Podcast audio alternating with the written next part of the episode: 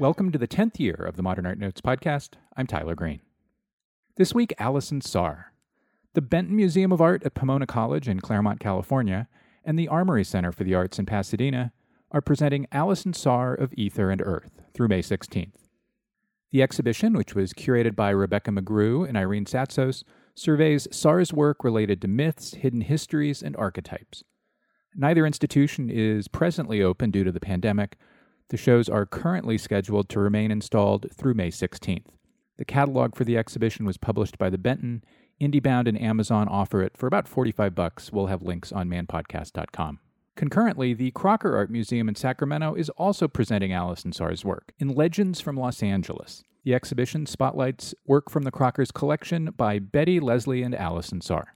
The Crocker is also closed due to the pandemic. Legends should be on view through August 15th. On the second segment, Maria Antelman at the Bemis. But first, Alison Saar after the break.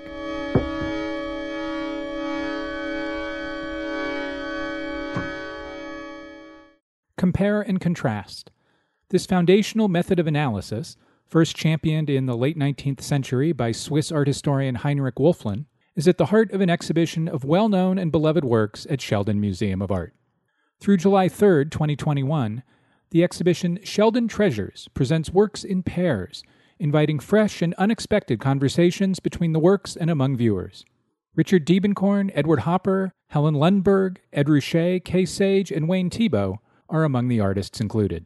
For virtual galleries, learning guides, and information about online events, visit sheldonartmuseum.org. Explore an ancient trading center in Return to Palmyra, a new online exhibition from Getty. Discover rare photos and etchings of the city, including famous ruins that no longer exist, and learn how Palmyra has transformed over time.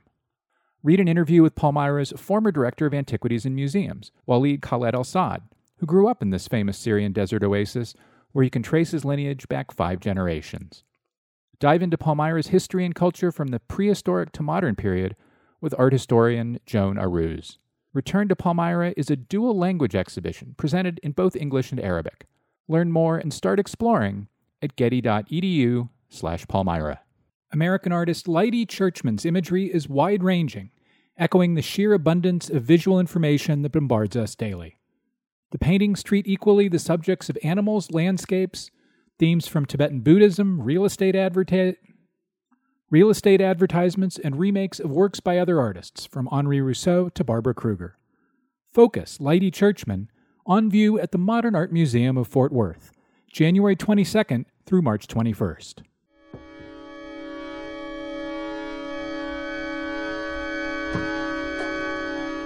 And we're back. Alison Saar, welcome to the Modern Art Notes podcast.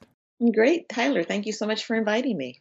Let's start out with your interest in, in the body. The, the earliest work in the shows that have been installed across the Southland is Voluptuous Mummy from 1982, which is also the year you earned your MFA from Otis. When I think of that work, I think of how the body was simply not prominent in American art in 1982. and that's that's putting it mildly.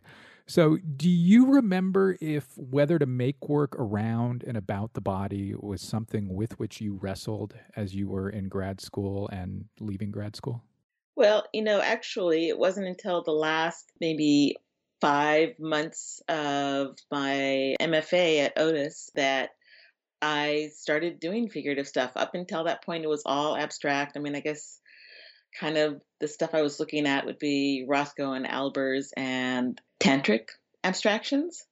And so I was always interested in kind of talking about the spirit somehow. And at that point, I was trying to, you know, do that through color and, and texture.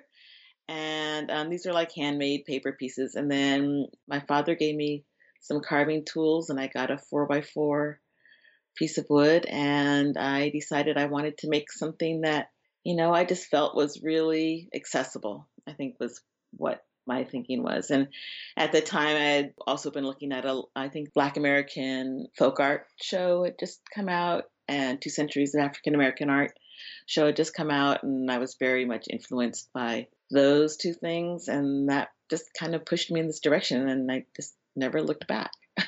was there a lot of figurative work in that show that then opened the door or gave you permission or you know insert insert phrase here that aligns with those things? Yeah, you know, I think, you know, I was really in, kind of enthralled with mostly the sculpture because that's what I ended up doing. You know, the figurative work all came out of doing sculptural stuff. And, and I think William Edmondson was extremely influential. And I would say some of my early work ended up, you know, also had this sort of, I don't want to say crudeness because I think his work is really refined, but somehow I'd gone through like six years of higher art education and never took any sculpture classes or carving classes. So, you know, I, the, the early works are pretty funky. And I think, well, Voluptuous Mummy, Mummy is pretty, uh, pretty rough around the edges. And then I think the, the first piece I made actually was Si J'étais Blanc, which is a piece that's in my mother's collection that was in my MFA show at Otis. And he looks a lot like a four by four. you know, it's just really kind of roughly hewn and stuff like that. And so over the years, I've gotten a little bit more refined. But yeah, and, and I think just what I loved about you know self-taught artists were that they weren't overly concerned about you know the precision or you know they really were just making the stuff and they were really passionate about it and the work was really accessible and powerful it almost sounds like the classic story of an MFA student nearing the end, looking to de-skill and and leave behind all of the things you'd been taught. And there, in your father's workshop and influence, you found it. Yeah, and I don't know. I would say there's that much dumbing down because. Oh, we'll get. No, it is not. We're going to get to that in a minute. no, no, no, not so, not that way. But in, I'm saying that you know, art school in the '80s, it was very, mm, you know, it was kind of like had turned its back on technology at that. And so, you know, I wasn't really doing any sort of traditional academic technique education sort of thing. I wasn't working from casts or anything like that. So so I think I was spared having to kind of like throw stuff out because it was actually never really offered in, in you know in my career or my pursuit in art education, you know, in studying art, studio art. Well, excuse the pun, but Voluptuous Mummy is an unusually mature work for an artist on her way out of an MFA program. Sorry, I tried to think of five different ways to phrase that. Couldn't. But what I mean by that is that so much of what your work will include and address for, you know, really ever since is already present here. So it's not just the body, but an address of history and and making the past present was that intentional in 1982 or was it more in the process of making the work you found things upon which you were able to build and did build you know i think the work was really just intuitive then and not so much kind of like trying to super analyze refine what the work was about. I was you know the, the the materials for that again you had mentioned my father's workshop he's an art conservator and when he would reline old paintings that had the edges broken off i would save all the scraps and so i think there's scraps from you know 19th century paintings in there and there's also jute and twine and pieces of tin I found in the alley behind his studio, and some rawhide, dog rawhide leather in there, and things like that, and old straps. And so, you know, it really came out of this kind of collection of stuff, which still continues in my work and that sort of history of the materials. But again, because she's so, you know, bound up, you really can't tell how kind of like maybe underdeveloped she is as a figure in terms of not voluptuousness, but in terms of, you know, refinement. maybe, maybe with thousands of your years old forms, it's inevitable that we trip over the language because the language itself has emerged around some of those forms, right? yes. You know, what you said about finding tin behind your father's studio jumps out at me because one of the most told stories, maybe the most told story about your career, is how, when on a studio museum residency in 1984, you mined Manhattan for found material and came upon tin ceiling tiles, and that you picked up a bunch of them and began using them in your work. So it sounds like even before that STUMU residency, you had been using tin. This would just be, um, you know, the stuff that I was finding behind my dad's house would be, you know, like flattened tin cans and so it wasn't yeah it wasn't the ceiling tin i didn't really find until i got to new york because it, not at the time you know a lot of you know turn of the century buildings in the West didn't really include that. So, you know, it really wasn't available out here. Although some of the best cachets I've gotten have been from Calif- from Los Angeles, actually. But so it was there, but it wasn't like on every street corner like it was in New York in in the mid 80s. So yeah, that was really a New York discovery and I think having since moved to California it's been a little harder to maintain that. Every time I go back to New York I, and see a pile of it, I quickly try to figure out how I can get it in the box and ship it home. But well, and tin cans and tin ceiling tiles have different thickness and malleability and I, I suspect they probably weren't a lot alike anyway yeah, they're just ugly. They're just metal. It was just rusty stuff, which I'm attracted to. So, well, that's what I wanted to ask: is what about those ceiling tiles first attracted you to them? Their form, their malleability, the rust, their color, something else? You know, I think really what it came down to was I was also using found wood out of dumpsters. You know, in the 80s, a lot of people started renovating the brownstones and across the street from where we were living in Chelsea, it was a building that had been a stable, and they pulled out all of the floor beams, and there were these great pieces of timber that were like four, four to six inches by eight to ten inches wide, and of course they're full of nails and all other stuff. So once I got all of that out, and hence they wouldn't laminate really tight, and so there were all these kind of cracks and crevices in the pieces, and so the ceiling tin was really very functional and that I just needed to hold the stuff together and wanted to kind of hide all of those kind of big gouges and cracks and flaws in the wood. So it came out a functional thing. And, you know, I sometimes use copper, but I love the ceiling tin just because, you know, I guess the other story I tell over and over again was this sort of envisioning the ceiling tin kind of looking down on a lot of the tin came from Harlem. So I was imagining it looking down on, you know, fish fries and parties and you know rent parties and uh, you know people making love and people dying. People died in their apartments at those days sort of thing. It's and that i think because i was 27 28 years old you know i felt i didn't have a lot of experience to kind of bring to these pieces and that that material actually kind of imbued them with with a sense of experiencing and knowing tin ceiling tiles have stayed in your work for almost all of the 35 years since, 36 years since. Are you interested in them and do you use them for the same reasons you started using them or have has the way you think about them and find them useful changed? I still use them in the, you know, I think maybe it's developed a little bit more. You know, it's funny because I, I think it's interesting that, you know, when people are responding to your work or sometimes learn a lot about your work that you really didn't intend so much. And I remember a friend, well, actually, before she was a friend, I met Evie Shockley, a really amazing poet, and she read a poem that she'd written about my work called My Tin Skin, or Her Tin Skin. You know, she really talked about it as being armor and that the seams of these pieces of tile being chinks in the armor and sort of weaknesses and and also a space where you can kind of re- reveals what's underneath sort of thing. And so, you know, I kind of as the work developed, you know, as time passes, I sometimes glean other people's ideas about the work or responses to the work and it builds up on that. So you know i think and sometimes it changes a little bit but it's still very much about you know still very very functional.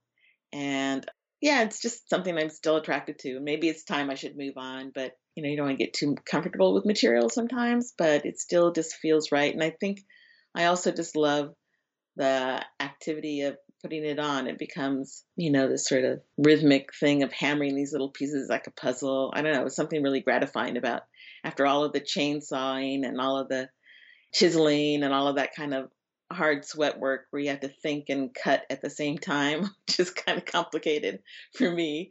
You know, it kind of just had this sort of laying on. It's almost it feels like a libation in a certain respect. It's kind of laying on of this material that kind of pulls it all together and really gives her a singular form. Addition rather than removal. Yeah, exactly. Kind of, it feels like it's a finishing. I don't varnish, I don't paint so much. It feels like it kind of uh, brings her to rest. Or, I don't know. I'm not sure if rest is the right word, but yeah. We could talk about a lot of works in which you use tin ceiling tile, and we probably will. But I want to use your great 1995 Strange Fruit, for me, your masterpiece and one of the greatest works of 20th century art as a way into a few things that recur in in your work. That's that that, that work is the is the work at the Baltimore Museum of Art, of course. First, you're joining a Venus pose from the European tradition to forms or ideas taken from African traditions, such as Congo and Nkisi power figures, and then you're joining those references to unmistakably American historical subjects and, and cultural subjects, too, for that matter, in, including the famous Laura Duncan song made famous by Billie Holiday. Was joining the transatlantic world in single uh, in, in single objects and single artworks, building a globalist address in a single artwork, a foundational idea? You know, I think it just is a coming together. And I think what I love about, you know, transatlantic culture is that it you know, just that. It's bringing it over to the Americas and it is taking what's already here in the Americas and putting those things together. And it keep, you know, rather than it being something of the past or something historical per se, it's constantly present and it's constantly growing and living and constantly part of our here and now. And so, you know, I love going into some of the botanicas out near my studio, and you know, you've got uh, sculptures of orishas, and you've got Catholic sculptures, and you've got you know weird plastic dolls and then you've got just you know just you know real shoes and just all these things that kind of come in you know and someone sees connection to that history in an everyday object and then that gets brought into the fold and so i think that's always been really fascinating for me. And I think my undergraduate work was done at Scripps College, which is we studied the classics and all of that. And so I think there's a lot of kind of folding into that mix of Yoruba and Fon mythologies and transatlantic ideologies in with and finding sort of resonance in Greek and Roman mythology as well. And so I, you know, I kind of find how these things can connect with other historical cultures and then again how they kind of are very much present here and now. Kind of what I find really exciting. And then, you know, the ability to kind of like hear all of that and see all that and coming through music from both Billie Holiday and well, Ma Rainey, who's now on the forefront of everyone's mind. And, you know, even seeing kind of like how those influences are in contemporary music. And that's all just really exciting for me. I don't want to be that critic who critics are always pointing at, at your mother, Betty Saar and it, and it must be said, it's pretty rare for the daughter of an artist to have had as major a career as the mother of the artist. But with a work like Strange Fruit, it's impossible not to think that the overlapping of cultures and histories is something you must have just grown up with as like I grew up drinking water, you know. You must have been familiar with with joining ideas, places, times, histories and traditions in a way that gosh, almost nobody else could possibly have been. yeah, well, I think, you know, that is probably where my mother's and my own works kind of coincide the most or ha- overlap the most is that, you know, early on she was just taking any you know we go to these flea markets she pick up all sorts of just crazy stuff derogatory images and then tchotchkes from you know egypt and then some african pieces often they're just like kind of like bad trade stuff. But and then she was also, you know, early on very much involved in images of the occult and stuff like that. And so, yeah, like there's no denying that that was really, you know, deeply ingrained in who I am, you know, how we were raised.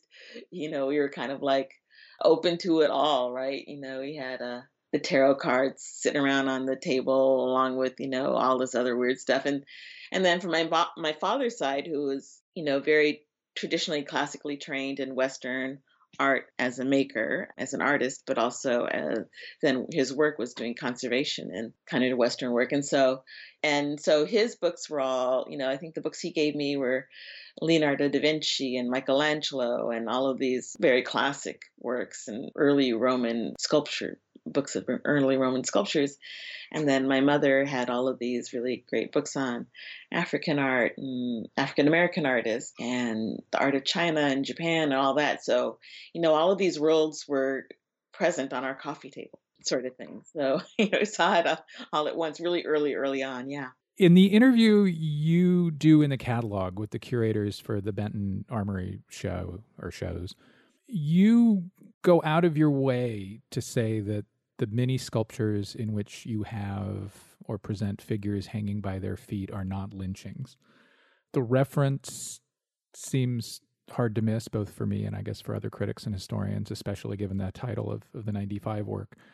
Did that work, the, the Baltimore work, start out as an address of lynching and has perhaps your use of hanging figures or the way you think about the hanging figures changed over time? You know, they're they're, they're definitely ref- referring to lynchings, and I think it's really interesting because I think that's everyone's first response of a figure hanging, even though they're inverted. And I think that inversion means, for me, means in some ways that there's an escape, that it's not irreversible that it's not something that and i guess what i'm really kind of interested when i'm kind of talking about these is kind of how in some ways and how we sort of tie ourselves up and how we sort of you know the works are in some ways about apathy the works are in some ways about how we kind of give up hope to resist against things like lynchings, how we are unable to disentangle ourselves from what's out there.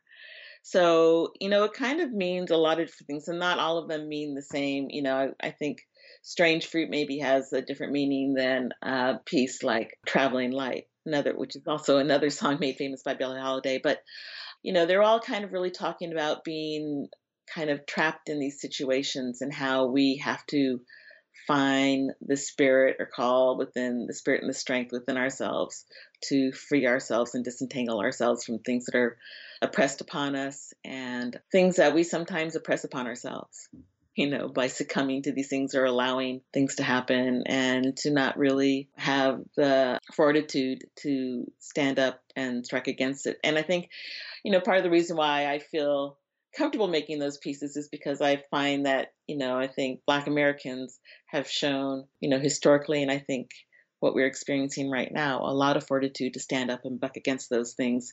You know, I never wanted to work to feel like it was so that there was no resolution to these situations. And I never wanted the works to feel that we're victimized to the point that there was no way to save ourselves because I think that's what it comes down to. And so, you know, I think that there is somewhat an escape to kind of getting out of these situations. So that's what they're upside down. Traveling Light is a 1999 sculpture that is in the sculpture garden of the New Orleans Museum of Art. We'll have uh, an image on manpodcast.com, of course.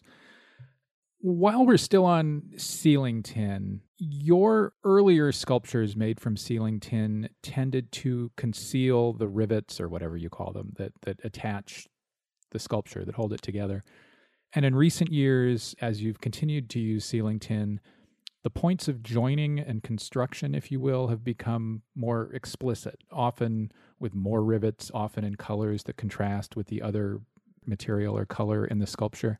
Are you conscious of having foregrounded the construction of, of the thing? And if you are, why have you done it? Well, they're basically just nails because the the figure is solid wood underneath, you know, and I just put the tin on. I mean, that's why I also like the tin. It's just a real simple thing. You're just nailing the thing onto it and kind of like forging it over the figure, sort of thing. And I think, you know, part of it was, you know, the techniques change sometimes. You know, I think in some of those I was laying the tin on, it would be resting, then I'd re rest it again. So then the nails would take on the same rust as the other as the original tin ceiling. I know recently I've been doing figures that are covered in copper and I've left the nails very bright because I like that they became almost constellations that you had these bright points in these sort of dark blue sea of materials. And so I guess, you know, I think it's funny because I think the more the work develops, the less I kind of fret about things looking finished. And so, you know, the really early works they had like inlaid eyes and,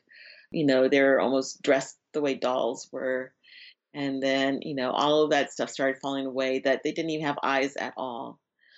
You know they were just kind of like faces without even a, sh- a, space where eyes would be. And for me that didn't seem terribly horrific and strange. I think it could be monstrous to some folks. So it was i think a part of a lot of sort of these sort of techniques of finishing things have started to fall away. While we're talking about eyes and and heads let's let's stay there for a moment your heads are and this isn't just of the ceiling tin work this this is across your practice your heads are rarely expressive. I'm not sure that's the right word. Maybe individuated is a better word. Your your heads and faces offer maybe mostly stand-ins for faces more than specific faces. And I wonder how and why that happened and why that's remained in the work. You know, part of that is just still a very sort of crude process that I follow in terms of making things very simple. But I do like the idea that they can be anyone and everyone, you know, that I find things, you know, and I think that's what's kind of complicated about putting clothing on some of these figures is that as soon as you put article of clothing or kind of get these other more specific details and that starts to limit as to who they are and who they can represent. And so, you know, because the clothing would have a specific time per se of style. And so, yeah, you know, it's also just kind of trying to keep them hyper, hyper simple. And I think also, you know, there's kind of this sort of almost trance like, almost emotionalist kind of pose to the face as well. And so, you know, they're not smiling, they're not jeering, they're not, I guess maybe my last girls from my Topsy series look like they're kind of grimacing. They look a little mean, but the rest of them are kind of emotionless. And I think part of the idea of these pieces is that they're kind of like these stoic representatives of of a history and of a, the present. So, in terms of them being this stoic sort of thing, is really important to me in that one, they're not kind of giving into the pain, they're not also getting so wrapped up in the joy for those few pieces that are joyful or even the ecstasy. There are a few ecstatic figures in there as well. They may be experiencing that but they're not kind of giving the viewer the satisfaction of the their their true sort of internal feelings.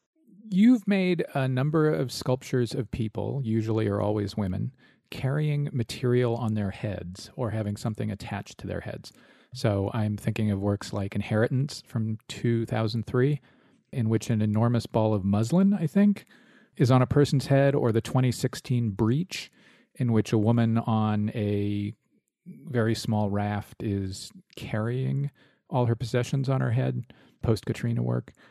It seems like people carrying things on their head is in some way kind of an opposite of someone being upside down and hanging are those moves or ideas related in in your own mind? Yeah, in a certain respect. And I should say that, you know, of course, you know, I think inheritance was inheritance the first figure carrying something on her head.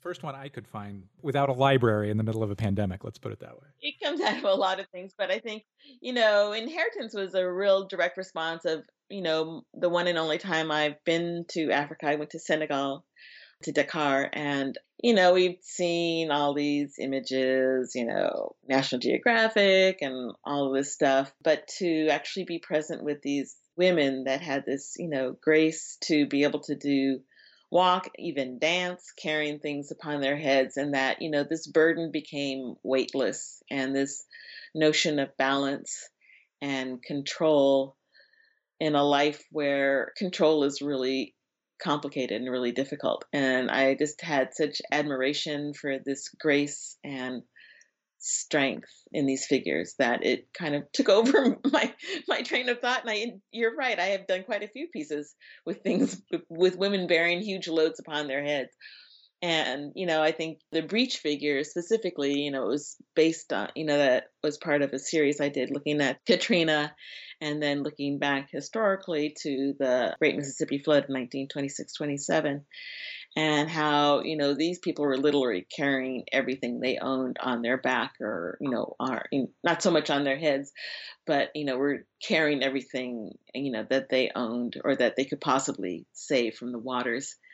And you know, I just was really in admiration of people dealing with these disasters brought on by nature, but then exacerbated by racist policies that they were surrounded by and always constantly subjected to. And so, you know, I, I just kind of love that you could kind of have a grace and it. It just showed to me the sort of inner strength and power. And so, yeah, I think inheritance which I also say is sort of a quasi portrait of my mother who lost her father and really young young age and her mother you know kind of as mothers do say well you know you're you've got to help me take care of the family and help raise these kids and and she did and that you know for a, a five year old girl to kind of feel like she had this burden of a, of helping her mother maintain this family was really intense i think it really formed who she is you know in terms of being really strong and really powerful and having a lot of fortitude and so these are like, so she became this kind of child atlas. And that was actually something I also witnessed while in Senegal, where these young kids also carrying stuff, you know, helping their mother carry stuff to the market or carrying their siblings on their backs with other things on top of their heads. And, you know, the contrast to, you know, children in the States, contrast to my own children, you know, just they're like child atlases to me. And so that's kind of where that whole idea started one of the the standards from from many cultures that you've addressed in your work is the reclining nude including in the very great Compton Nocturne from 1999 at the Weatherspoon at UNC Greensboro. Among among the nice things of living in Western North Carolina these days is I get to see that work a lot. The reclining nude is a heck of a thing for any artist to take on. Why did you want to? Oh, again, just kind of looking at, you know, the way women and odalisque being women often of color or white women as slaves as concubines and then the concubines having slaves themselves if you think of some of the kind of really some of the paintings of odalisques and so no it's always just kind of intrigued by this idea of you know this sort of they're predicted as being very languid and very sex sexual and um, enticing. There were these kind of like teas of these paintings, and I wanted to kind of take that figure and have it be confrontational and have it sort of wanted to have that woman take control of her figure again and not denying her sexuality, but not proffering it and not, you know, kind of having it exclusively for the male gaze. And so, you know, so they have this tough tin skin. Compton Nocturne kind of also kind of talks about, you know, how we all dream and we all have dreams and aspirations, but her dreams are now kind of contained in these sort of spirit tree bottle, bottle tree type things that are coming out of her head. Yeah, so the most recent odalisque piece I did was for the Frieze Art Fair called Set to Simmer, which is a woman who is actually lying down on a kitchen table, which is like a big taboo where I come from, and naked, laying naked on your kitchen table. And then she is kind of, she's got her legs open and yet kind of crossed in a way that you would, you know, to violate her would require permission. And so it's so she's holding a frying pan in one hand. A lot of the kind of traditional odalisque paintings, they're holding a mirror, kind of this sort of self-absorbed gazing of their of their beauty, and this sort of also this idea that the viewer is the voyeur and kind of a stealing a glance at her sort of thing that she's in, involved with her, her own toilette and you know we are kind of peering behind the curtain sort of thing. And i wanted this to be out on the kitchen table out in the open. And there's even a chair that you're supposed to pull up and sit down in this chair which puts you pretty much at crotch height. For me the piece is saying yeah you know if you're don't be looking at me out of the side of your eye. You know, don't give me these kind of uh, scans. Don't be peeking behind the curtain or anything. If you want to see who I am, you need to sit down in this chair and really take a good look. And of course, she has this frying pan held aloft that, you know, should you make any false moves, you would quickly be, well, slapped upside the head with it. Yeah. But then the other aspect of that is that there's a drawer in the table and you pull the drawer open and I don't know if you know you had one of these in your homes or in your grandmother's home, but there's this kind of catch it drawer that has pieces of string and old note, notes or keys to like nowhere and you know these keys don't belong to anything anymore, right? Do you have one of those? Oh, I've got two of those. Oh, you've got two of those. I think I got it more than I should as well but I, you know, love these drawers and I just love kind of going through through them and checking it out. And so basically, I did a collaboration with Dionne Brand, a writer, a poet up in um, Canada, and asked her to write things for these objects. And so some of them are on pieces of note paper, You know, some of them are tied to keys, some of them are on pieces of, you know, torn fabric and whatnot. And the idea being that, you know, these are these fragments of who this person is. And by you opened with a pun. I may hit a couple of puns in the while we're doing it, but you're the viewer is invited to go through her drawers and try to really understand this person. And so these are all, you know, and the pieces, the beautiful words that Dionne put in here are these kind of thought fragments. And so you're kind of trying to puzzle together who this person is. And she's a complicated person. And, you know, she has dreams and she has fears and she has all these things that, you know, all these mysterious things we'll never understand.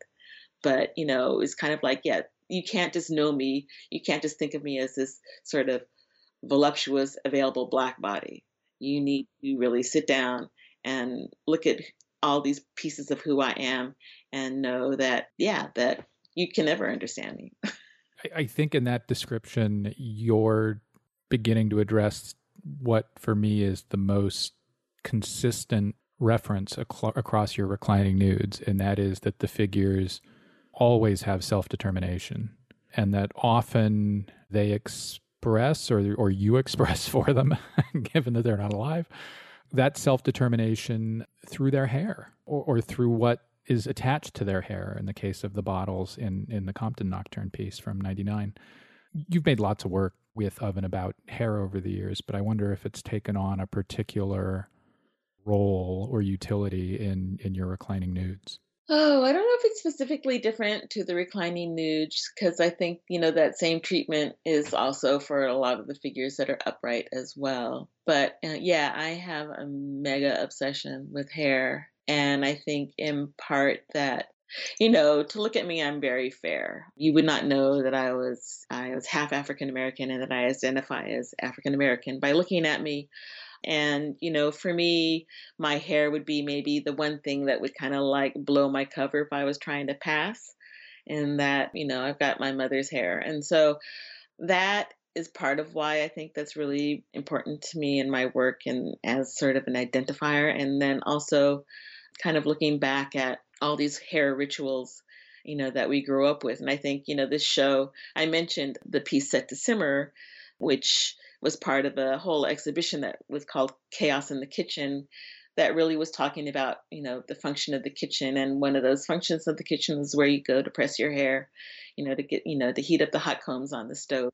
And so you know mingling with smells of things cooking with the smell of burning hair and maybe sometimes burning flesh depending on how careful your your hairdresser was being at the moment you know. And so these kind of memories of ritual involvement here and then also looking at sort of rituals you know transatlantic rituals of coming from africa the idea of hair and hairstyles as identifiers in terms of where you stand socially and what your group is and you know what your marital status is and even how many kids you have can be expressed in your hair. And then to see kind of all the different kind of hoops that black women have jumped through to kind of alter their hair and in some ways i think deny their hair's natural state and even remembering you know my mother transitioned from you know processing her hair and using hot combs in her hair to her first natural and how it was like such a relief because then we didn't have to spend hours at the freaking hair salon which as a child is kind of mixed with being really fascinating that you're hearing all these crazy stories and that women again upon let their hair down in the hair salon you know it's very similar to kind of the black barbershop scene where that's where the talk just goes rampant. But then it also just meant that you had to sit around and then if you did get your hair pressed you know you couldn't go swimming. You couldn't you were kind of like on you know limbo for a couple of weeks until you know you finally were able to just go and goof off again. Sweat and all that stuff your hair would go kinky again. So, yeah, there's a lot of things about hair that have really been fascinating in my upbringing and kind of how we kind of choose to present ourselves and how we alter or enhance our identity through our hair. Was there, is there one or two nudes from art history that is or are important to you? You know, I think a pose that comes up in my work often and often would be Botticelli's Venus. Uh, I call her Venus on the half shell. Is that what she's called? I don't know what her real I, name. I, that's that's how I. I that's okay. certainly the common vernacular uh, way yeah, of referring to it. so cool that she's surfing in on this half shell. I love that. and then you know, because then there's the Sable Venus, which was a, basically an engraving based on that painting as well. So I love that. You know, there's kind of even this history of kind of African American women in that. So that one I think one of the other pieces, not necessarily in these shows because it's a male figure, would be Dying Slave. Michelangelo's Dying Slave was one of the first kind of classic pieces of art that I kind of remade. a number of your nudes are are blue. There's Sea of Serenity from 2007. There's Via Lactea from 2013, I think. Even Black Bottom Stomp from 2015 is bluish why are so many figures blue? I'm really fascinated with indigo and ultramarine. You know, to me, it's kind of like it's the end of the spectrum where blue goes into violet and then becomes invisible. And I think it's kind of like, you know, the color beyond that becomes spirit color. I'm also really intrigued with indigo having been a product from Africa that was then brought well introduced throughout Europe and then but you know was one of one of the major slave crops in the United States and became blue jeans and all these other things that we kind of take for granted that you know were basically a slave crop. And of course you know this you know uh, playing off of you know the blues and the terminology in black vernacular both in music and just general speaking. And so i think it just feels like a really magical color to me. And I love this sort of deep indigo ultramarine that feels like you can just fall into it. Maybe for the same reason that Klein was really interested in it, right? It's just this color that drinks in light and starts to suck you in. Let's talk about Topsy for a moment. Topsy is a character in the most influential novel in American history, Harriet Beecher Stowe's Uncle Tom's Cabin. Topsy's not a primary character in the book, but but she sure is in, in your work. She was foregrounded most in a show you had at LA Louver Gallery in Santa Monica two, or is it Venice? Venice. Venice two years ago called Topsy Turvy, I think. Why did you want to bring Topsy forward and why then? Why why in the mid 2010s? Well, actually, probably the earlier, I'm trying to remember, actually, the Topsy, the first Topsy I made was when my daughter was five. So that would have been, well, 98, I guess, because she posed for me. So, you know, I think while she's not a major character in Harriet Beecher Stowe's book per se, she became a huge character in terms of derogatory and vaudeville sort of depictions of African American children. So, you know, you look at early, there was a lot of plays and theaters and films in the 20s 1910, 1920s that took this Topsy figure and really were latched onto her, right? You know, that she was surly and unruly and unkept. And, you know, she had her pigtails and was just really reinforced all these racist, derogatory images that were coming around that time and, and racist and derogatory thoughts that were uh, really prevalent in the United States from early 19, 1900s. So, you know, so that was an image that aside, you know, along with Aunt Jemima and Uncle Ben, Topsy was always kind of like the child version. I guess there was the Ivory Soap twins as well, the Gold Dust twins. But so that's kind of an image that's kind of out there a lot and was really also because my mother collected a lot of that derogatory stuff to use in her work was something that I saw really early on. And so, you know, when I kind of finally went back and read Uncle Tom's Cabin, you know, Beatrice who was trying to depict this child as this is a product of slavery. If you take a child's mother away and if you treat her poorly, if you beat her, she will become unruly and animal like and surly and thieving and sassy and you know, all of these things that children shouldn't be, and that, you know, basically that slavery had made her. So she wrote wrote this as you know as an abolitionist she wrote this with the idea that this is a cause and effect sort of thing. But what i wanted to do was see topsy not as a failure but see topsy as this girl who knew her own mind and who resisted and was resilient and survived things like being orphaned and things like being beaten and denied things that children should normally have and that she became this fierce child that really knew her mind. And so when she i think she's accused of stealing something at one point and she says oh yeah i stole that. And it's like she hadn't even stole it but she was gonna like she was gonna own it because that's who she was. She was just like badass. And so you know, I kind of really saw her, and I think I I did this piece after this. The idea of this piece came to me after hearing when they finally released their recording made by Philando Castile's girlfriend or partner, and you hear her daughter in the background. And for me, trying to understand how a child could experience that and who that child grows up to be and how that child is not going to be traumatized for the rest of her life and destroyed by that event. What I wanted to do was write an ending to that story for her and other children that have witnessed such things or have even been victims of police brutality them themselves, or even just horrific things that kids go through every day in terms of being called, you know, racist names, walking down the street or stoned. I mean, this happens all the time.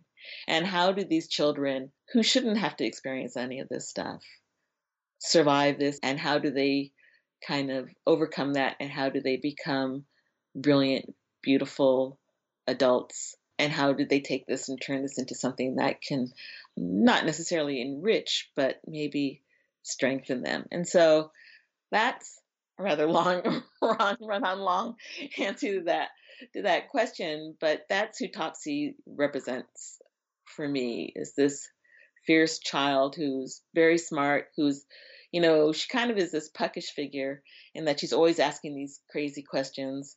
You know, when they ask her who made her, trying to, you know, trying to egg her on to say that, you know, God made her and to embrace Christianity, she says, you know, I don't expect nobody made me. I, I just growed. And I love this idea that she's not going to give in to say that, you know, she's not going to like sign up for you know salvation. She doesn't need to be saved. She's who she is and she's proud of it. You know one of the things i have seen in your topsy sculptures is that they're unusually individuated within your oeuvre. They are you know more facially defined for example. They are more kind of active as if they could almost come to life in terms of their body posture and what they might be holding for example and one of the things I wondered about them is so in the 19th century, of course, you know, tens of millions of people read Uncle Tom's Cabin, but it was also performed as as a play and was I think the historian David Reynolds estimates that more people saw the play than read the book in 19th century America. And you know, there was no single script for the play written by by Harriet Beecher Stowe. This was kind of in a very copyrighty netherworld. And so Topsy was in some of those productions, but probably not in others. And of course, we have no record of those productions beyond, you know, write ups and newspapers and such. All of which is a long way of my asking if you were aware of, of that theatrical history and if theatrical possible depictions of Topsy informed you or, or helped you imagine toward the figure. Yeah, no, I was. And, you know, because I think that's a lot of where those images came from that absolutely right, right yeah and so like i said really early cinema there's a silent film of uncle tom's cabin where she has a huge role in it you know she's in mm-hmm. there in her blackface quote unquote monkeying around almost in every scene you know she like you said she's not in the book in that so much and so yeah, you know, I think in, uh, this was just like Racist America really embracing that character as this kind of comic relief sort of thing, and to again reinforce their own sort of racist ideas. And it was just so contrary to, you know, what Beecher Stowe was trying to express. I don't know if she necessarily, she obviously didn't succeed in that, but you know, someone took that and ran with it and kind of really turned it upside down, turned it on, or topsy turvy did, turned it upside down on its head, sort of thing. And you even think of like the topsy turvy doll, which is a white doll and then a black doll, all this kind of you know, which was also really popular in turn the century culture as well, in late 1800s, early 19th century. And 1900s. You know, it's interesting we were saying that it was hugely popular. I was in China last year and, you know, trying to explain these pieces, I'm like, oh, you know, I'm going to have to somehow talk about Uncle Tom's Cabin and all that. It was hard enough with translators and all of that. And I pulled it up and I started talking, and everyone raised their hand and says, oh, no, we've all read Uncle Tom's Cabin. It's required reading in China.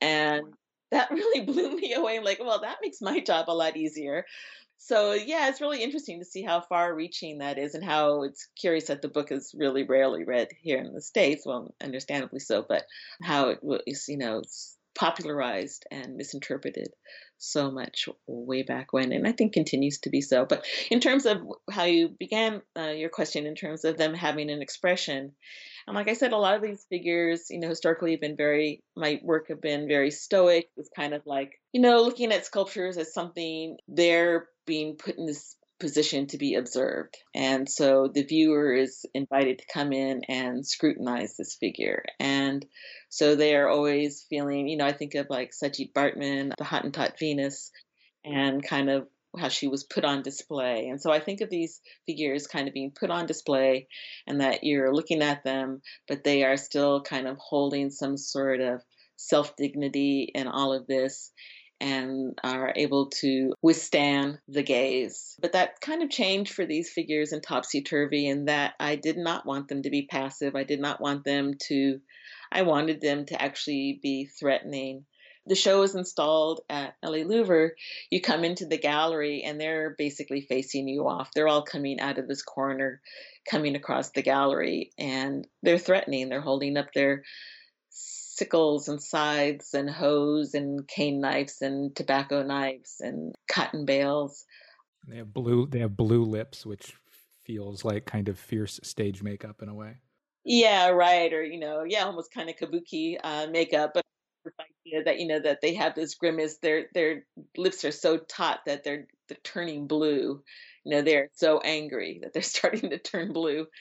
And yeah so they have this sort of ferocity or i would hope that you know i wanted them to be fierce and i wanted them to have this very activated presence. So that, so it was a bit of a departure from the work prior to that yeah. You mentioned early on when we were talking about topsy that the series was informed in part by by your experience of motherhood. And motherhood there's a lot of motherhood in, in, in your work one of the ways in which you address motherhood is by making sculptures that activate the figure's nipples as a site from which things emanate you know certainly a reference to life giving and and nurturing and one of the things about those sculptures that maybe exists only in those sculptures within your body of work is they kind of flirt with surrealism. And and you know maybe mostly remind me of a show at LACMA about a decade ago about women surrealists. Surely it must have occurred to you as you've made works like Via Lactea that they are closer to surrealism than just about anything else you've made. Why was that okay for you? What what what what about that association worked? You know, I guess I never think about them as being surrealist per se and i'm you know i of course is really enthralled and fascinated by surrealist work really early on it's that it's that kind of work that really grabs you when you're a teenager right? It's a real similar to the way matisse does that you know you're kind of really fascinated with these kind of altered reality sort of things. But i you know think it really comes out of more sort of this sort of idea of magic realism or you know kind of looking at the way fiction and reality functions and works from Mexico or from Africa or you know different areas of the Americas where there is not a whole lot standing between what's real and what's not real. And I don't even say what's not real I would say the real world and the spirit world. So for me I'm really more interested in kind of how these events happen and it, they kind of are this space where the real world is dancing with the spirit world or commingles with the spirit world. So I don't really, you know, I didn't see it as being something unreal per se, but maybe something that is sort of making visible the invisible. Surreal means hyper real rather than unreal, at least in its in, in its original usage. I guess it's kind of changed as you know language changes over the many years.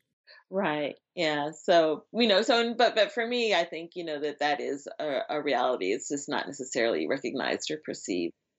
And it's just kind of like, you know, when you spray this uh, smoke over the light, all of a sudden those forms become visible. Your use of trees and branches are also kind of magically real. Yeah, and I think, you know, that's kind of, you know, again, you know, I grew up in Laurel Canyon, you know, that's kind of my environment, you know. It's, you know, I am from LA, I'm basically from Hollywood, but you know, my reality was going out and actually I live in Laurel Canyon now my reality was going out and playing, you know, and I wouldn't say the woods because they're just sagebrush, playing in the chaparral, shall I say.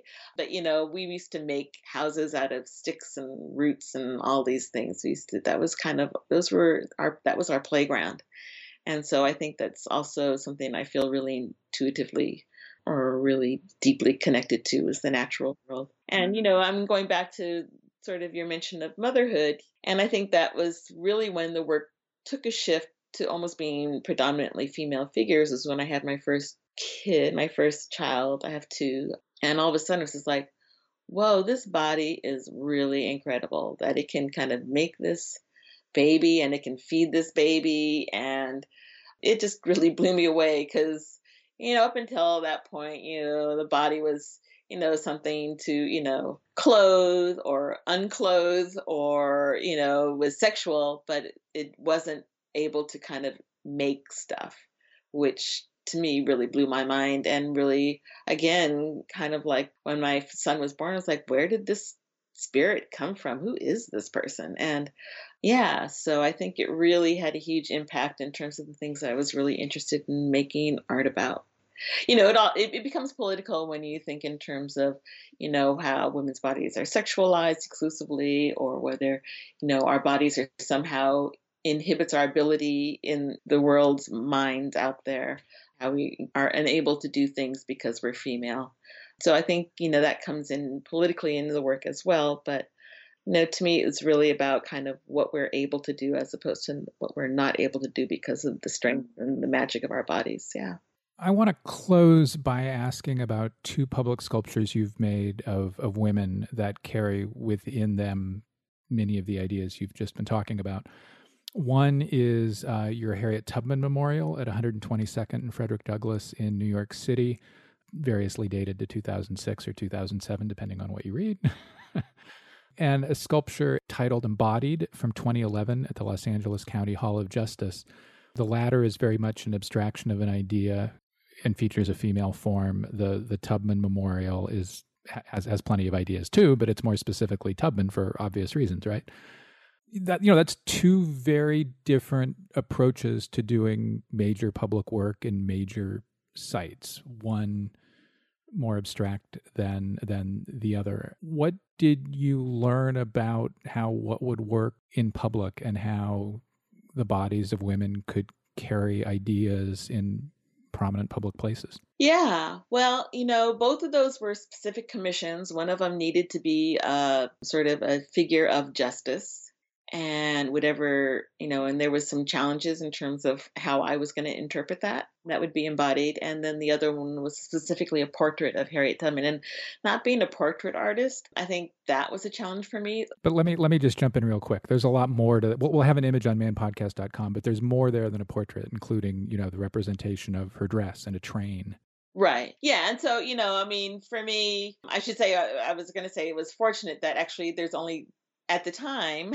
I think there has since been a fourth, but there were only three images of Harriet Tubman at the time. And so, you know, I could kind of invent how she looked somewhere between there, in between there. So it's not, you know, really focused on a likeness of her, but I really wanted to talk about who she was as this sort of, again, third pun of the of our conversation you know this unstoppable train you know and and her you know as a conductor of the underground railroad and how she was just this really incredible compassionate figure. And so you know i try to think of all these ways if i wasn't able to make this look like harriet tubman so much which was not quite as important to me as really wanting to depict you know her spirit and her kind of like ferocity and her power and her compassion.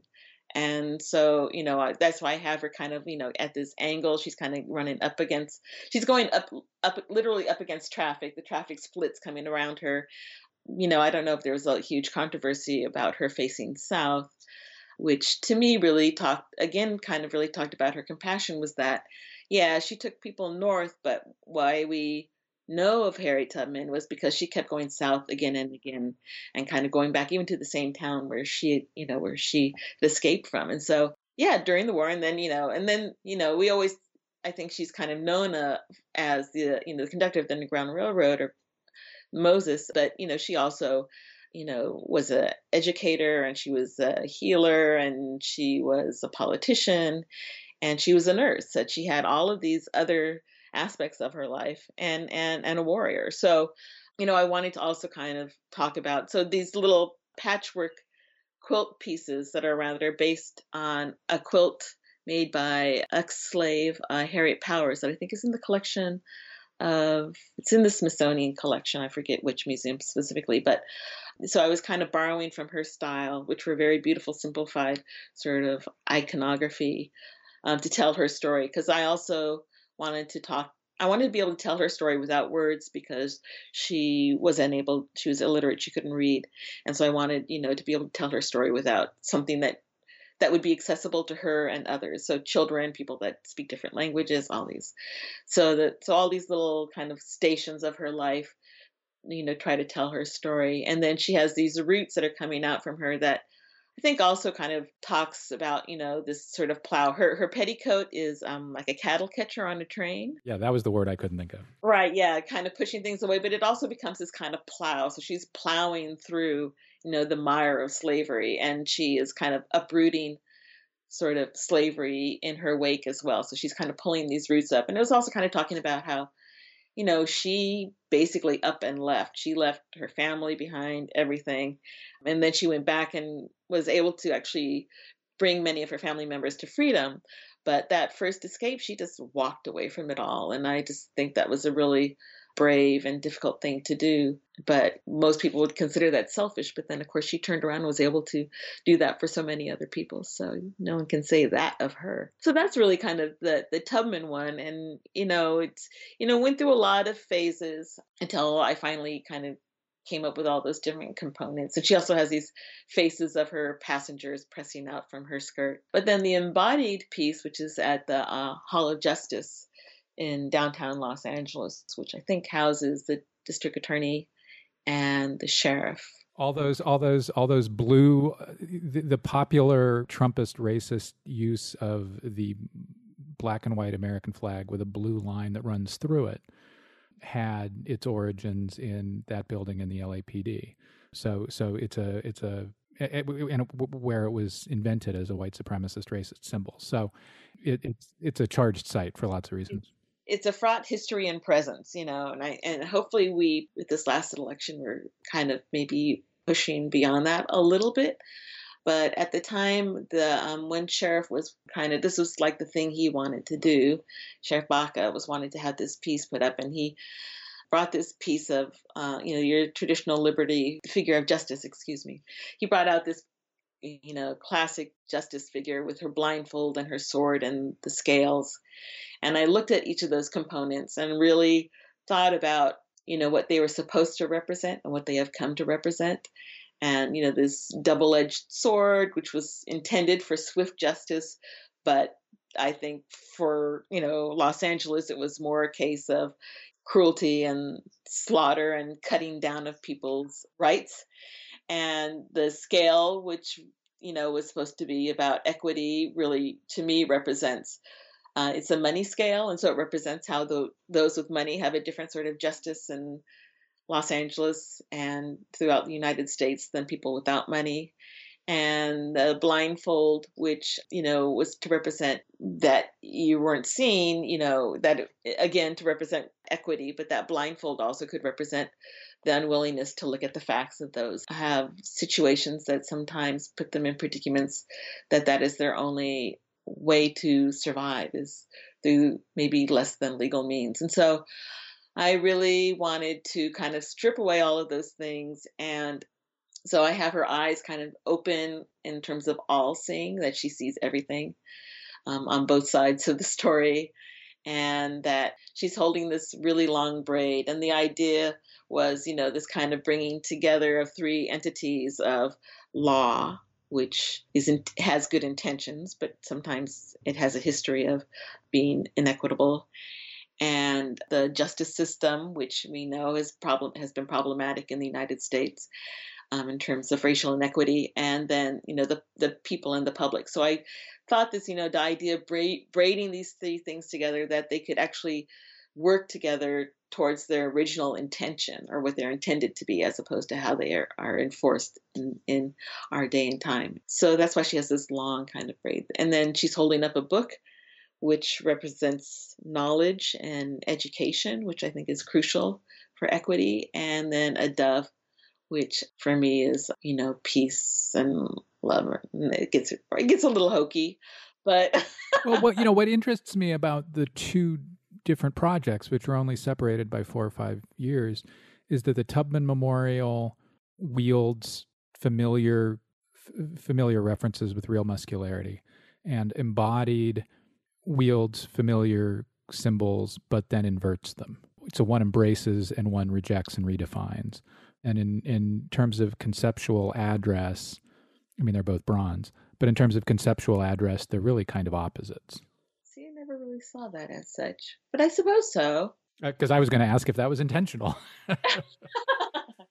yeah, you know, I you know every time these commissions come up, you know, I kind of like it's a real scramble for me to kind of really figure out how I can still address these, you know, kind of imposed upon ideas and themes, and still have my work have that same sort of presence about them. And sometimes, you know, even though they're all in bronze, they're using you know, I'm doing cast of the ceiling tins, or I'm, you know, using roots as in the other piece, uh, as in Tubman. And sometimes, you know, those those sort of kind of icons or symbols of my work don't necessarily fit with each piece. So it's kind of remaking it every time. So I should say the other component of embodied was that, you know, I wanted this to represent kind of this really enriched, culturally enriched place that we live in, Los Angeles, and that, you know, we've got such diversity, people from all over the world. And I also know that many of them, especially, you know, recent immigrants and undocumented immigrants, do not have a voice whatsoever in our city and definitely are voiceless in the judiciary system.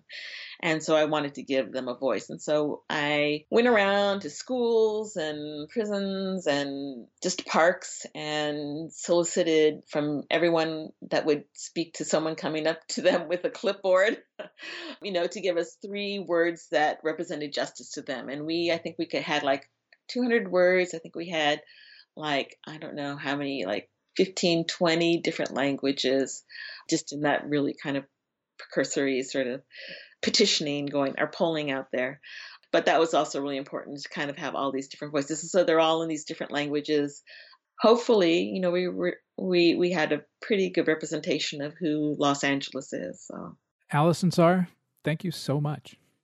Well, thank you. I really appreciate talking to you. I love your podcast, so it's a great honor to be uh, included.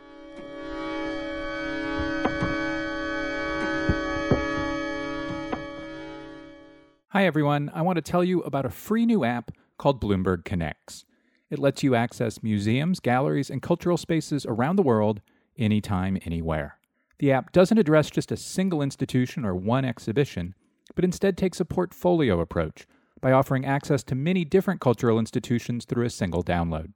On Bloomberg Connects, you can discover new cultural offerings, including some with which you might not be as familiar creating exciting opportunities for you to find new ideas that address your interests across geographically disparate institutions.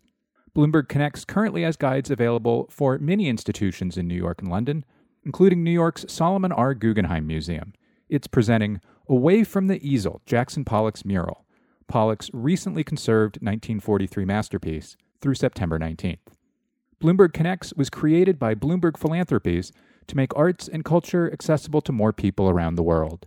Download Bloomberg Connects today to access digital guides, to hear from artists, curators, and experts, and to get the stories behind exhibitions. You can download Bloomberg Connects on the Apple app and Google Play stores, and from app.bloombergconnects.org slash modern art notes. Bemis Center for Contemporary Arts in Omaha, Nebraska presents Bemis Alumni Art Talks, virtual conversations with Bemis alumni and Rachel Adams, Bemis Chief Curator and Director of Programs. The series kicks off with 2020 Bemis Alumni Award winner Dyani Whitehawk, a Lakota visual artist and independent curator based in Minneapolis, on February 9th at 7 p.m. Central Time. Whitehawk was a Bemis 2017 18 exhibiting artist in Monarchs, Brown and Native contemporary artists in the Path of the Butterfly. Whitehawk will speak about her practice, her take on abstraction through traditional Lakota techniques, and her multi channel video work Listen, which showcases Indigenous women speaking their language in the specific region of its origin. RSVP to receive Zoom details at bemiscenter.org.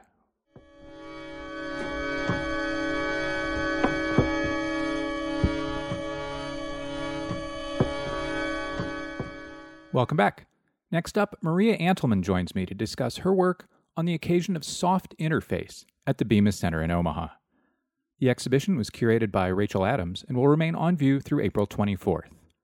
Antelman's pictures, sculptures, and video installations explore the relationship between the body and stone, flesh and mineral, past and present, and geologic time and human temporality. In addition to the show at the Bemis, Antelman was recently selected for the Museum of Modern Art's New Photography 2020, which was, and is, presented digitally due to the pandemic.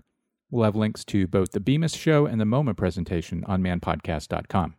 Antelman has been the subject of a solo exhibition at the Visual Arts Center at the University of Texas in Austin, and she's been in many, many group shows in Greece, Chile, the United States, and in Germany.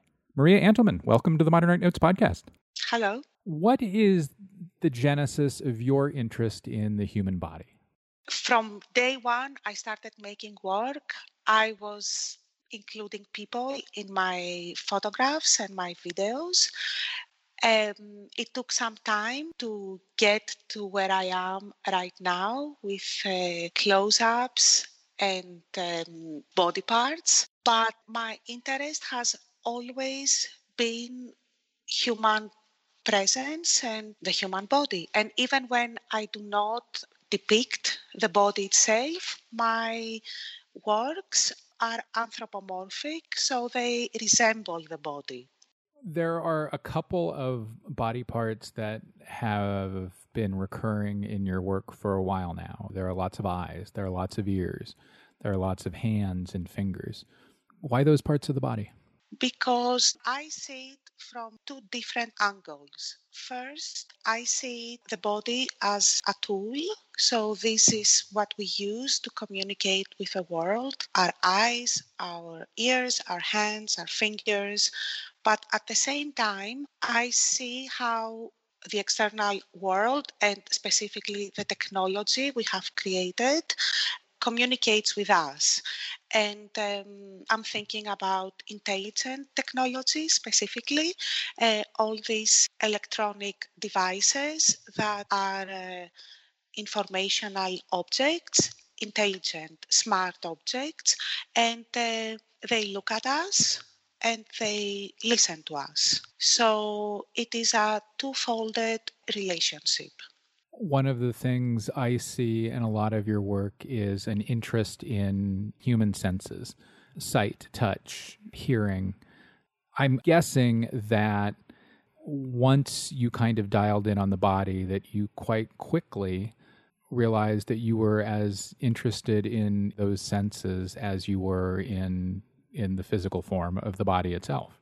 You know, as a, the technology we're using as consumers evolved. And um, a few years ago, we started uh, realizing that the phone or the car or the refrigerator or the coffee maker or the thermometer are interacting with us in a way or we can interact with them then there was a very big shift in the work so it happened i guess slowly but then suddenly as well because it was kind of a shift that you know, we understood, we start, you know, reading all these stories about the phones, recording your conversations and sending them out to people, or appliances at your home, collecting your data and uh, using them to send them to comp. You know, all this data economy started becoming more apparent in our lives, and And this uh, kind of uh, changed my work a little bit, and I was very interested in this uh, shift. And I started to,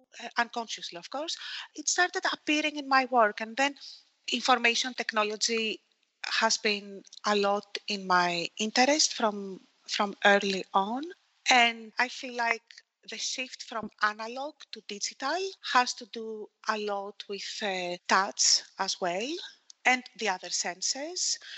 And this is very apparent in my works. Yeah, it's one of the most interesting parts of your work. So, one of the visual strategies you use for calling attention to human body, the human senses, and the way art and artists have focused on them over time, over long periods of time, is to pair present and past and to create visual rhymes almost, if you will, between components of, of your work. Take Hypnos from last year, which is at the Bemis. It offers two pictures, two C prints, in a framed armature, if you will. So we see on the left hand, we'll have this on manpodcast.com, of course, but we see on the left hand side of the picture, I think your son and one of his eyes, his nose, and his lips. And then on the other side of the armature, we see an ear and hair, probably a marble sculpture from, at least as I read it, antiquity. What about joining past and present in that way across time and really medium too, right? Interests you the picture on the left is my son who is sleeping and this is it connects to the title of the piece which is called hypnos and um, here I'm, I'm using the body or his image uh, to connect a technology with uh, mythology. Because hypnos in ancient uh, greek mythology was the personification of sleep. And um, I'm very interested in the state of sleep since it is the one place that the technology does not touch us or does not affect us. And in a way, it is like a shelter and it is the only place that we let go. But also, it is the one place that our unconsciousness brings everything together, past, and future. The picture on the right is from this part of a, of a sculpture from the Metropolitan Museum in New York. And I'm interested in connecting because all of my work is seen through the lens of technology and i'm interested i have been interested connecting different civilizations you know past remote past and current and future technologies the way these connections play out across your individual works is both smart and entertaining. One of your favorite body parts, if you will, is the eye. In work after work, you play the the eye and the shape of the eye off of other pictures and, and other objects. I'm thinking of a work like Hall of Mirrors from 2020 that was included in the Museum of Modern Art's New Photography 2020 exhibition. In that work, why do you like the idea of playing the eye, or in this case, two eyes, off of the sense of touch and around stone? Because uh, I'm I'm thinking of the eye, and because this is such a close-up image of the eyes, also the pupil as uh, mirrors, and then I I think of the stone as a weapon and as a tool as well. And um, you can throw the stone and, and break the mirrors. I read somewhere that the eye, as you mentioned, is very, I'm very interested in it. And there is this thing that this little story that I quote often. It's uh, Socrates thought that the pupil is the most important part of the eye, not because it's from where we see, but it's because when someone looks at us, when someone looks at us, what he sees is his reflection in the pupil of our eye. So it's the absolute mirror. And um, as a photographer, I'm thinking a lot about optical devices. And uh, again, in this system that we live, there are cameras everywhere around us. So uh, the eye represents for me this uh, as I said earlier, this data economy, this obsession with taking pictures of or things looking at us, of cameras everywhere, you know, the way we we understand the world is only through looking at pictures and taking pictures. Another work in which you forgive the word play with eyes is a 2-minute video from 2019 called Seer Deep which might be called an investigation of Western art history's origins, both both its subject and its material, and of course how how, how we see art.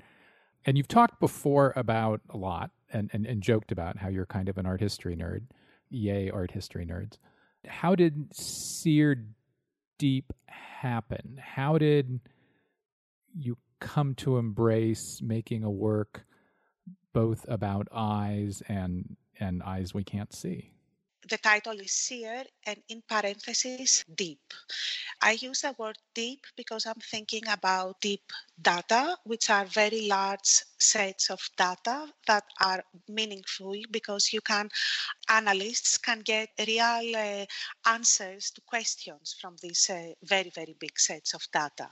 I use these eyes that they see, but they don't have, they're abstracted, they don't have a real vision because I'm thinking about the blind oracles from antiquity, like uh, Tiresias, who don't see, but they know, but they see in quotes the truth. So I'm thinking, what do we see and how obscured is what we really see? do we see it with our own eyes or do we see it through screens? Or through images of other cameras that are looking at us. So for me, there is always this tension between technology and human philosophical ideas or, you know, the quest for the truth or something. You're also having a lot of fun with the present and the past in that work. I mean, there's a, you know, I, I, I imagine it's based on on ancient Greek sculpture. Yes, it's the eyes come from a bust of Athena from the archaeological uh, from the National Archaeological Museum of Greece in Athens. One of the ways in which you activate this work, if you will, is by portraying the face. It's a it's a video installation. You're you're you're portraying the face from two slightly different angles in a way that for me recalls stereographs, the mid 19th century photographic technology that allowed people to feel like they were looking at a picture in three dimensions. You quite often pair things such as eyes and, and other things in your work. You know, stereographs were a, a pretty earlyish photographic technology. It fascinated people then, and honestly, it's still pretty cool, and led to motion pictures and, and, and lots of lots of other things. Are you were you interested in stereography? No, but it's very interesting uh, how you bring this up because in a way, it well, it interests me now. I started making these uh, compositions of uh, ima- of different images superimposed when I saw years ago. I saw on the internet a short uh, GIF, a short loop of uh, a representation of an asteroid, uh, specifically Eros, asteroid called Eros. And it was just five images in a very technical uh, GIF. The asteroid was moving and moving back and forth. And it was very awkward to me because it felt like it was uh, alive or it was the movement was real in a very technical way and it haunted me. I was thinking of it for a very long time, and years after, I recreated. I try to recreate this movement, and then I realized that when I make these little video compositions, my images have they are alive or they have a technical life of their own. And then I thought, if technology can animate things around us, maybe I can animate them as well. And I started working more on these, you know, animated, uh, I, I call them video sculptures. I, I, I love that. I mean, one of the ways, I mean, this is going back maybe 15 years. One of the ways stereographs were adapted for the digital age is that somebody somewhere figured out that you could make a, a stereograph, a card with one picture on each side of it, that you could replicate its three dimensional effect on a computer screen by making it into a GIF or a GIF. A lot of, you know, your work kind of carries that that idea forward in a way or advances i should say that idea often in your work as we've we've talked about you you are calling our attention to our senses our senses as as you photograph them our senses as they are portrayed or represented in ancient art in a work called disassembler you create a series of images in which fingertips are denied touch the fingers are covered by a thing. I don't know what to call it, but that denies that denies touch. We talked a little bit a moment ago about how in Seer, you know, we can't see the eyes of of the face in Seer, and here in Disassembler, you're you're taking away a sense again. You're taking away touch. What about the removal of a sense, or or or, or, or visually representing the denial of a sense, interests you? Well, this video, it's like a five minute video work. Um, it uh, presents a series of uh, images, uh, photo montages, uh, sculptures, you know, all this uh, imagery that uh, um, is accompanied by a, a soundtrack, and that is the, the conceptual infrastructure or the concept that supports the work. Uh, so the soundtrack is um, the technical specifications of a system that Amazon, the, the, the company Amazon, a couple of years ago patented, which is uh, it's a system designed for the pickers, which are the workers that work in uh, Amazon warehouses. So the system goes in the hands and it basically controls the movement of their hands through a radio system. So again, I'm using the word system. The central system guides the picker's hands to optimize their performance. So they direct them or you have to go more to the left, you have to go more to the right, or the right bean is at the at the bottom or the back, or, you know, whatever. So it's about uh, a lot about uh, automation and a lot about automation in uh, in the working uh, force and how the body and the functions of the body and the gestures are, are directly affected by these uh, new technologies or new systems to control the body. So, in a way, it is about denying senses because um, I was thinking a lot about how our experiences are changing in this new world that we're just getting to know.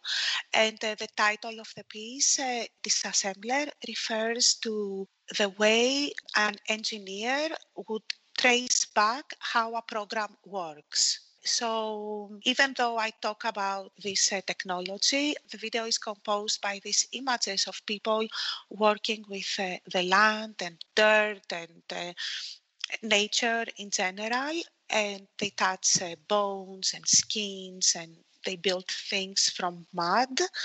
So I am thinking, I was thinking of a post technological or post automation uh, situation where, and that particular image that you're talking about, that is denying touch, I was thinking how the hands are entangled in this system that they cannot uh, let loose. They cannot get away from it.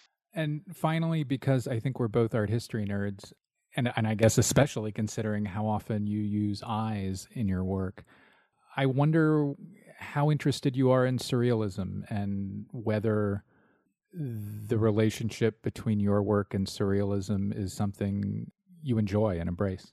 Yes, I do. I, I love surrealism. In another conversation with somebody, I quote the, the splitting of the eye from Luis Buñuel, a movie, uh, Le Chien Andalou. And I'm thinking that they had a very deep understanding or intuition about the power of vision, which now it's like it's all about vision. I feel like the rest of our senses are uh, are losing their strength compared to how vision is so important in our lives. Like we, we just we, we cannot give enough input. We cannot have enough enough input for our for our for our eyes. We just want to see. Our, our eyes have become like these ferocious organs that they just want more and more and more. I love that idea. I think, I, and and I think that is. I mean, I think I think you're you're right. That runs strongly across and throughout surrealism across lots of lots of different surrealist artists.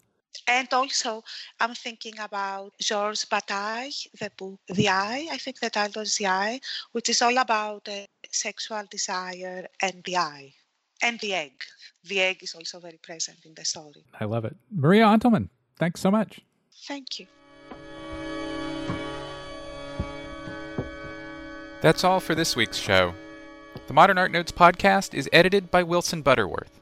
Special thanks to Steve Roden, who created the sound for the program. The Modern Art Notes podcast is released under a Creative Commons license. Please visit Modern Art Notes for more information. Thanks for listening.